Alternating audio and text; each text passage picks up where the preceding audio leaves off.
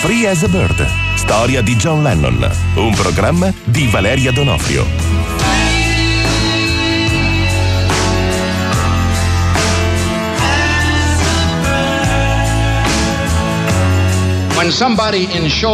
Quando qualcuno del mondo dello spettacolo partecipa ad un comizio politico, lui o lei sta facendo un enorme sacrificio personale e sta correndo un personale rischio. È la fine del 1971 e le parole di Nixon non lasciano dubbi. L'attivismo politico di John Lennon sta facendo paura alla Casa Bianca. Da quando è a New York, John ha abbracciato diverse cause, tra cui la liberazione di John Sinclair, il leader del movimento contro la guerra in Vietnam e fondatore delle Pantere Bianche. Sinclair è stato arrestato nel luglio del 69 e condannato a 10 anni di carcere per aver acquistato due spinelli da una poliziotta in borghese. John gli ha dedicato una canzone che il 10 dicembre del 1971 ha cantato sul palco di un concerto di protesta al quale hanno assistito 15.000 spettatori. Tre giorni dopo, Sinclair è stato liberato. Il nesso causa-effetto, agli occhi del governo americano, è la dimostrazione palese della forza di Lennon, capace di attirare sulle cause che sostiene un'attenzione mediatica che non ha eguali. Da questo momento John è definitivamente nel mirino di Richard Nixon. Secondo la CIA, John è coinvolto in un progetto di disturbo del congresso del Partito Repubblicano, in programma per agosto. Il suo visto per gli Stati Uniti scadrà il 29 febbraio. Cinque giorni prima, a lui e Yoko viene recapitato il decreto di espulsione, sostenuto dalla condanna per detenzione di stupefacenti inflitta loro nel 68 dal tribunale inglese. È possibile che il governo stia perseguitando i Lennon? Assolutamente no, è il trattamento che riserviamo a chi è stato dichiarato colpevole di un reato legato ai narcotici. L'opposizione dei Lennon al provvedimento è immediata e conduce ad una serie di rinvii dell'espulsione, ma non allenta la pressione del governo, che anzi si fa più sistematica e sotterranea. Ora John e Yoko sono controllati regolarmente dall'FBI. John lo denuncia in tv nel maggio del 72 al Dick Cavett Show, ma sono in pochi a credergli. Quando cominciò mi seguivano con un'auto e il mio telefono era sotto controllo. La gente pensava che fossi pazzo. In realtà lo pensano da sempre, ma in quel momento ancora di più. Lennon, maniaco egoista, ma chi vuoi che ti segua? Che cosa vogliono? È quello che dico io, che cosa vogliono? Non voglio provocare problemi.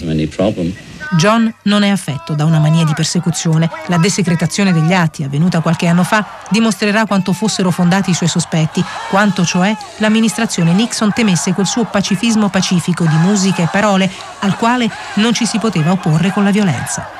E svelerà il preciso disegno di cacciarlo dagli Stati Uniti, anche a costo di manipolare atti e informazioni.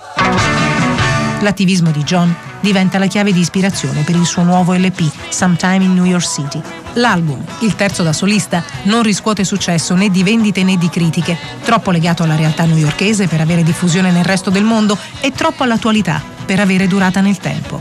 Con gli anni verrà rivalutato per le sue intuizioni, ma al momento viene definito da Rolling Stone un tentativo di suicidio artistico con testi sciatti e stucchevoli filastrocche. L'insuccesso, unito ai problemi che il coinvolgimento gli sta causando con l'Immigration Service, contribuisce allo sgonfiamento del fervore politico di John, le cui passioni soccombono da sempre ad una fisiologica autocombustione. La sua immagine pubblica si fa più moderata, anche se il suo impegno rimane. È con questo spirito che il 30 agosto del 72 John decide di partecipare ad un concerto di beneficenza per l'ospedale psichiatrico pediatrico di State Island. Sono passati esattamente sei anni dall'ultimo concerto dei Beatles. John Lennon! Nonostante abbiano attenuato sensibilmente il loro impegno attivo, John e Yoko continuano ad essere pressati dall'Immigration Service.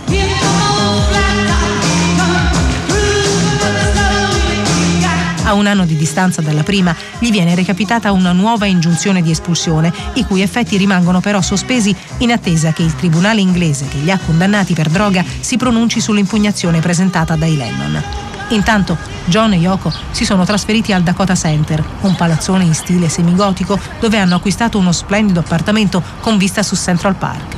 Un cambiamento che non contrasta però lo sfaldamento cui sta andando incontro la loro unione.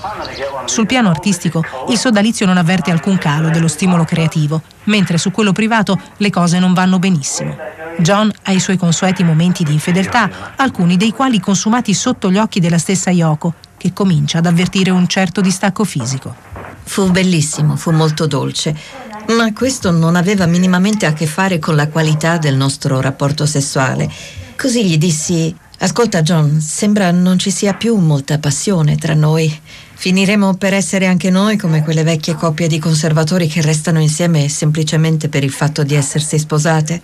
Inizia così un allontanamento progressivo che dal privato si sposta anche sulla musica. John sta lavorando all'album Mind Games e per la prima volta lo sta facendo senza il contributo di Yoko. Probabilmente ha avvertito che l'influenza della moglie finisce per depistare i suoi lavori, dirottandoli verso percorsi che non li identificano e nei quali forse non si identifica nemmeno lui. L'estate si sta avvicinando, entrambi da un po' di tempo sono completamente disintossicati da qualsiasi tipo di sostanza e guardano la loro storia con lucidità discutono il problema, valutano la possibilità che nelle loro vite possano entrare beneficamente altri partner. Era il 1973 e dissi a John, senti, perché non vai a Los Angeles e ti diverti un po'? Volevo una pausa per pensare con calma, perché non riuscivo più a riflettere. Disse proprio così, fuori di qui. E io risposi, d'accordo, sto andando. Ero stato sposato prima di Yoko e poi avevo subito sposato Yoko, quindi non ero mai stato scapolo da quando avevo avuto vent'anni e pensai, fantastico. Ma John, nonostante abbia girato letteralmente il mondo, non ha mai viaggiato da solo e ha bisogno dunque di qualcuno che lo accompagni, che si prenda cura di lui sotto ogni aspetto. La scelta cade così su Mei Peng, una giovane assistente americana di origini cinesi che ha già lavorato con la coppia. A combinare tutto è Yoko, che consegna John alle sue cure. John, da parte sua, non vuole essere da meno in disinvoltura affettiva e suggerisce a Yoko il nome di David Spinoza, un abile nonché bellissimo chitarrista che sta lavorando con lui al nuovo album. Con queste premesse, il 18 settembre 1973 parte per Los Angeles con May Peng e in California segue l'uscita del suo LP.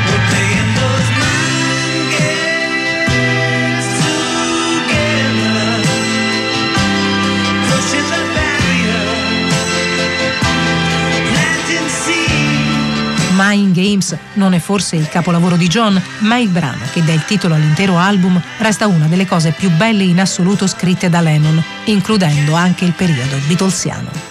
John ritorna sui suoi passi artistici e va a recuperare le tematiche che avevano ispirato Imagine. Parla del potere della mente, di quello che con i suoi giochi è in grado di fare. Abbattere le barriere, piantare dei semi, tutti i passaggi, dice in un certo senso Lennon, che convergono verso un unico punto, l'amore.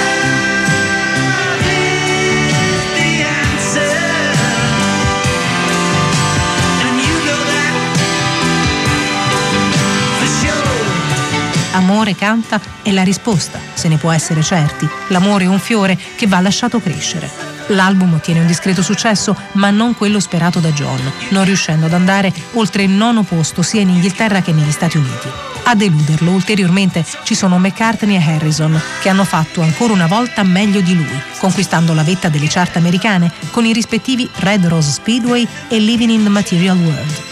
Il soggiorno in California e lontano da Yoko durerà per John più di un anno, un periodo che lui stesso definirà The Lost Weekend, prendendo spunto da un romanzo di Jackson che descrive la perdita del controllo di sé di un uomo in preda all'alcol. Ce la spassammo, Keith Moon, Harry Nilsson, io e Ringo abitavamo tutti insieme nella casa. Ci furono momenti incredibili, anche un po' folli. Cominciai a bere come, come se avessi 18-19 anni e mi comportavo come fossi al liceo. In quei giorni, accanto a lui, oltre a May Peng, c'è anche Elliot Means, DJ di Los Angeles, diventato suo grande amico. L'unica cosa che posso dire di John è che era sempre ubriaco fradicio. Quando cominciava non riusciva a fermarsi. Con due brandi Alexander diventava incantevole, affascinante. Raccontava vecchie storie ed era spiritoso. Con il terzo cominciava a ringhiare per poi diventare incontrollabile. Secondo Mintz, sin da quando mette piede in California, l'unico pensiero di John è Yoko, un chiodo fisso. La chiama tutti i giorni per chiedere di lasciarlo tornare a casa, così come lei chiama tutti i giorni Mintz per sapere in che condizioni sta lui. Nonostante il reciproco interessamento, però, Yoko non vuole cedere subito, vuole che lui rifletta e guardi dentro di sé.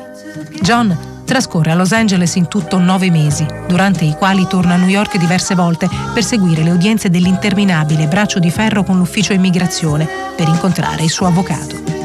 Il Lost Weekend però non è fatto solo di alcol e follia, ma come ricorda May Peng anche di creatività. Questo weekend perduto di cui parlano tutti non fu poi così inutile. La gente vide John più di quanto l'avesse visto negli anni precedenti. Era sempre in giro. Registrò parecchi album, cominciando con Mind Games fino al rock and roll e Walls and Bridges. E lavorò con Ringo nel suo album e anche con David Bowie nel suo primo successo, Fame. Poi con Elton John in Caribou. Quindi vi fu molta attività. Insomma, quel weekend non fu completamente perso. In questo periodo, infatti, John esce da quell'isolamento nel quale si è chiuso da circa un anno, da quando cioè ha abbandonato l'attivismo politico. In California rincontra Paul due volte e in entrambe si ritrovano a suonare insieme i classici del rock and roll, catturando l'attenzione di tutti i presenti e mettendo via quasi tutti i vecchi rancori. Ma in California, grazie anche a May Peng, John dopo due anni si ritrova anche con il figlio Julian. Con lui trascorre giorni molto intensi e felici, tanto da dichiarare ad una radio locale che se avesse potuto cambiare qualcosa del suo passato avrebbe voluto stare di più con il figlio. John come padre era un padre part-time. Mi scrisse mi dispiace di essermi perso l'infanzia di Julian. Adesso è già un ometto e mi manca da morire. E sono stato proprio un bastardo e non gli ho prestato attenzione. Il Lost Weekend di John scorre via tra momenti di follia e momenti di lucidità ed è in questi ultimi che lui riesce a mettere a fuoco ciò che ha dentro di sé e ciò che c'è intorno a lui, trovando tra i due mondi una distanza raggelante. Los Angeles è intrisa di superficialità. La gente che frequenta vive di droga, musica e alcol e non prova interesse per nulla, mentre lui ha bisogno di leggere libri, giornali, ascoltare attentamente le news, insomma, di restare in contatto con l'universo che c'è oltre il sole della California. Ha provato a fare musica, si è chiuso a lungo in sala di incisione sotto la direzione di Phil Spector, il produttore dei suoi primi LP, ma non è venuto nulla di buono. L'idea di uno spensierato album di cover di classici del rock and roll si è arenata tra alcol e inquietudine e lui, come ricorda Mintz, non ha più voglia di restare dov'è.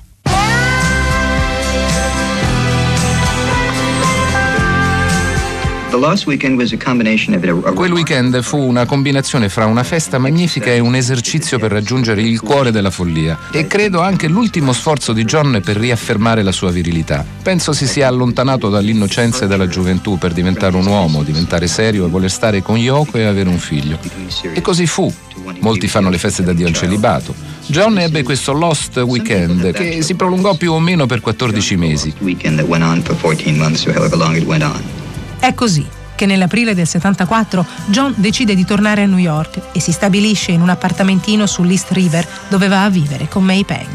In quella casa sono in molti ad andarlo a trovare. Paul e Linda, Mick e Bianca Jagger, ma soprattutto Julian, con il quale John riesce ad avere un rapporto più continuo. E sempre in quella casa inizia a mettere insieme Wall and Bridges, il suo quinto album, uno dei migliori.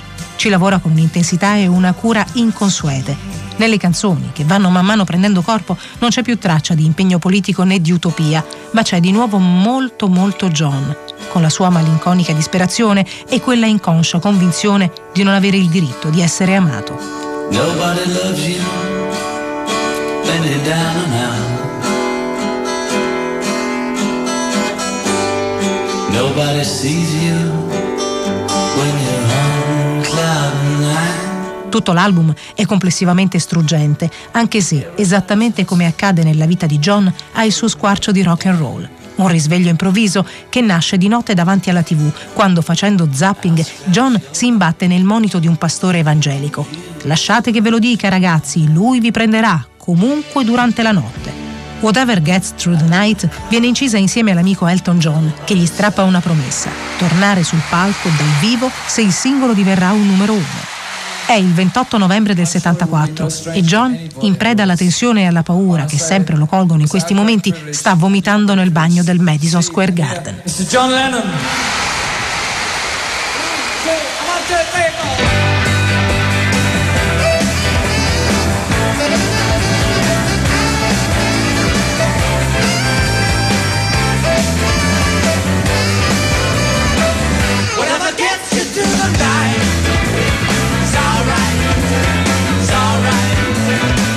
Pubblico impazzito lo acclama, in molti tra i presenti piangono, nessuno però sa di aver assistito all'ultima apparizione sul palco di Lennon.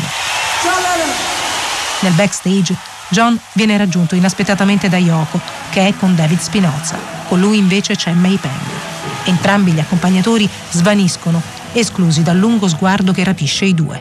Fu come se John volesse quasi mangiarmi, ma io gli dissi, oh per favore, non ricominciare da capo. In realtà non ero desiderosa che tornassimo insieme, perché pensavo che sarebbe stato tutto di nuovo come prima. Avevo perduto il rispetto in campo artistico, non potevo fare nulla senza essere attaccata.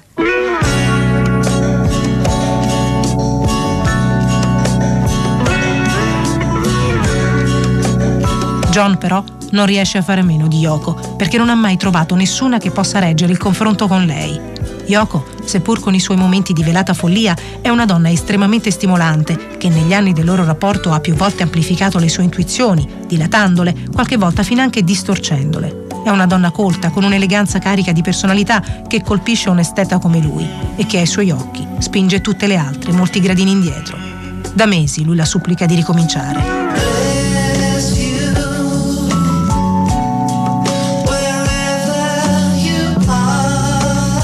Una sera si presentò davanti a casa e mi cantò Bless You, la canzone che aveva scritto per me. Era così bella. Mi misi a piangere e ci abbracciammo, ma mi feci forza e gli dissi di andare via. John però non si rassegna e torna da lei ancora, ogni volta con un pretesto diverso. Avevo smesso di fumare e anche lui disse di volerlo fare Così ci sedemmo sul mio letto, io gli feci fumare una gitana dopo l'altra finché il posacenere non si riempì e lui ebbe la nausea. Allora ho proprio chiuso, mi disse. Non mi lascerai tornare indietro. Lo disse con tale tristezza che io risposi, ok, puoi tornare. Mentre dentro di me pensavo, cosa sto dicendo? Ma non potevo farci niente. Quando John e Yoko si ritrovano, molte cose sono cambiate in entrambi. John è riuscito ad accantonare i suoi eccessi di gelosia e possessività, così come il suo bisogno di alcol e sesso, anche se mantiene intatta la sua insicurezza affettiva. Anche Yoko appare meno ambiziosa e più votata ai piccoli piaceri. Quando John tornò a casa, facemmo l'amore con grande passione e io rimasi immediatamente incinta. Dopo un cammino lungo, tortuoso e molti momenti impervi, la vita di John sembra avviarsi finalmente su binari più sereni. È come se il cerchio si fosse chiuso, appagando in termini esistenziali tutti quei bisogni espressi nelle sue canzoni. Il 7 ottobre del 75 la Corte d'Appello respinge l'ordine di espulsione dell'Immigration Service, mettendo fine ad una persecuzione durata quasi cinque anni. Ma John non ha il tempo di gioire perché sta vivendo un altro momento ancora più importante che trasformerà i prossimi anni della sua vita vita. Sean è nato il 9 ottobre, quindi siamo quasi gemelli. Era un vero piacere starmene a casa. Sono sempre stato un pantofolaio, ma penso che molti musicisti lo siano. Ero così rinchiuso nell'ambiente casalingo che cambiai il mio modo di pensare. Non pensai più alla musica. La mia chitarra era rimasta appesa dietro il letto. Non l'ho spostata per cinque anni. Ed è così. John per cinque anni non compone nulla, segue sul mercato l'uscita di Rock and Roll, l'album iniziato in California e finito a New York, e incamera molti spunti che si riveleranno preziosi più in là. Per il resto, la sua vita è lontana da qualsiasi frenesia e si tiene a sua volta lontana da qualsiasi tentazione. Mentre lui si prende cura di Sean a tempo pieno, Yoko fa altrettanto con gli affari, dimostrando di aver ereditato dalla famiglia d'origine una grande capacità gestionale che in poco tempo fa lievitare il già cospicuo patrimonio Lennon. Entrambi viaggiano molto, insieme e separati. John finalmente può entrare e uscire liberamente dall'America e ne approfitta per girare il mondo e assaporarlo, non come aveva fatto quando era un Beatle. Quando sceglie le isole Bermuda, però, è indotto dal presagio di un numerologo che lo ha invitato a viaggiare verso sud-est per sfuggire alle nuvole maligne che si stanno addensando sulla sua vita, ma anche da Yoko.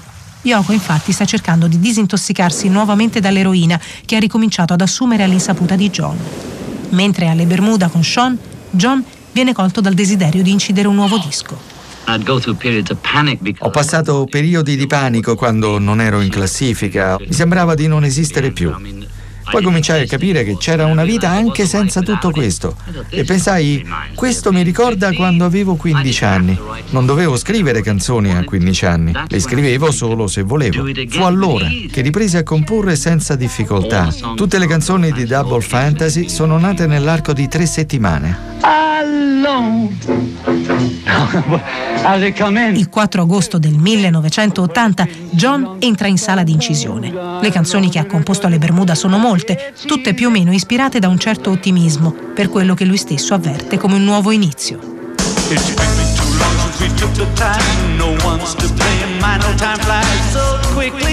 John registra tutto o quasi. Lavora come al solito molto sulla sua voce che non ha mai imparato ad amare.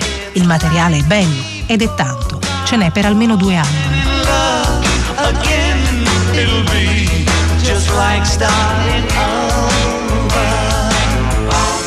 E per il suo ritorno John sceglie Double Fantasy, un'alternanza di brani cantati da lui e da Yoko, un dialogo musicale, un omaggio al ritrovato amore che lascia la sua traccia in molte delle canzoni che lo compongono.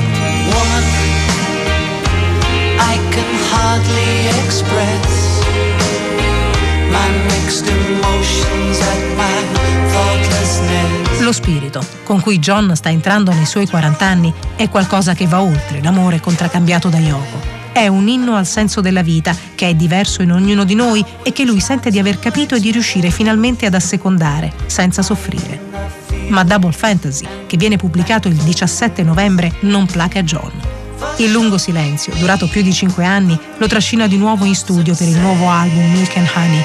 John è in pieno fermento, quasi una frenesia, come se si fosse risvegliato di colpo e volesse recuperare del tempo perduto chissà come e chissà dove.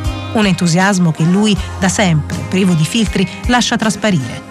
I giornalisti che in molti in quei giorni lo incontrano avvertono questa vibrazione positiva che lo scuote, questa progettualità che lo anima e con la quale si sta avviando ad affrontare gli anni alle porte.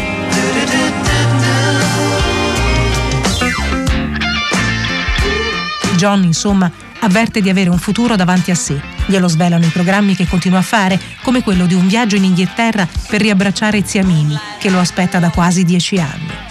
Ero sicura che sarebbe tornato a trovarmi, che prima o poi sarebbe ricomparso, come un vecchio Penny. È con questo entusiasmo che la sera dell'8 dicembre del 1980 John esce dallo studio di incisione. Vuole passare da casa a salutare Sean prima di andare a cena fuori con Yoko.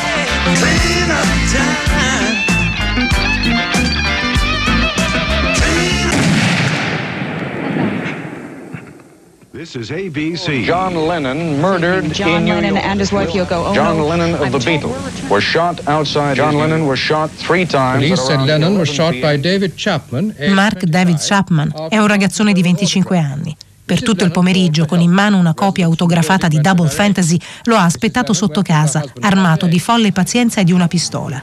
Appena lo ha visto arrivare, lo ha chiamato e gli ha chiesto se era pronto ad entrare nella storia, ma non ha ascoltato certo la risposta. Perché, come cantava John, la vita è quella cosa che accade mentre tu sei impegnato in altri progetti. Imagine there's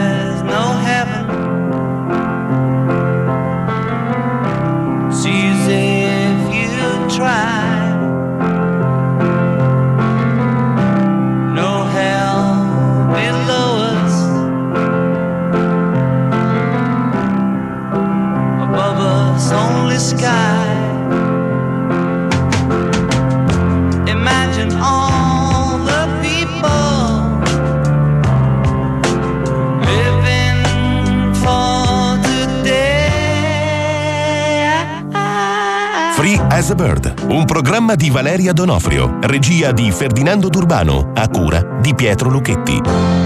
Per le voci si ringraziano Stefano Palazzesi, Valentina Montanari, Alberto Biciocchi, Emilio Levi, Gianluca Favaretto. Per riascoltare o scaricare questa puntata, radio2.rai.it.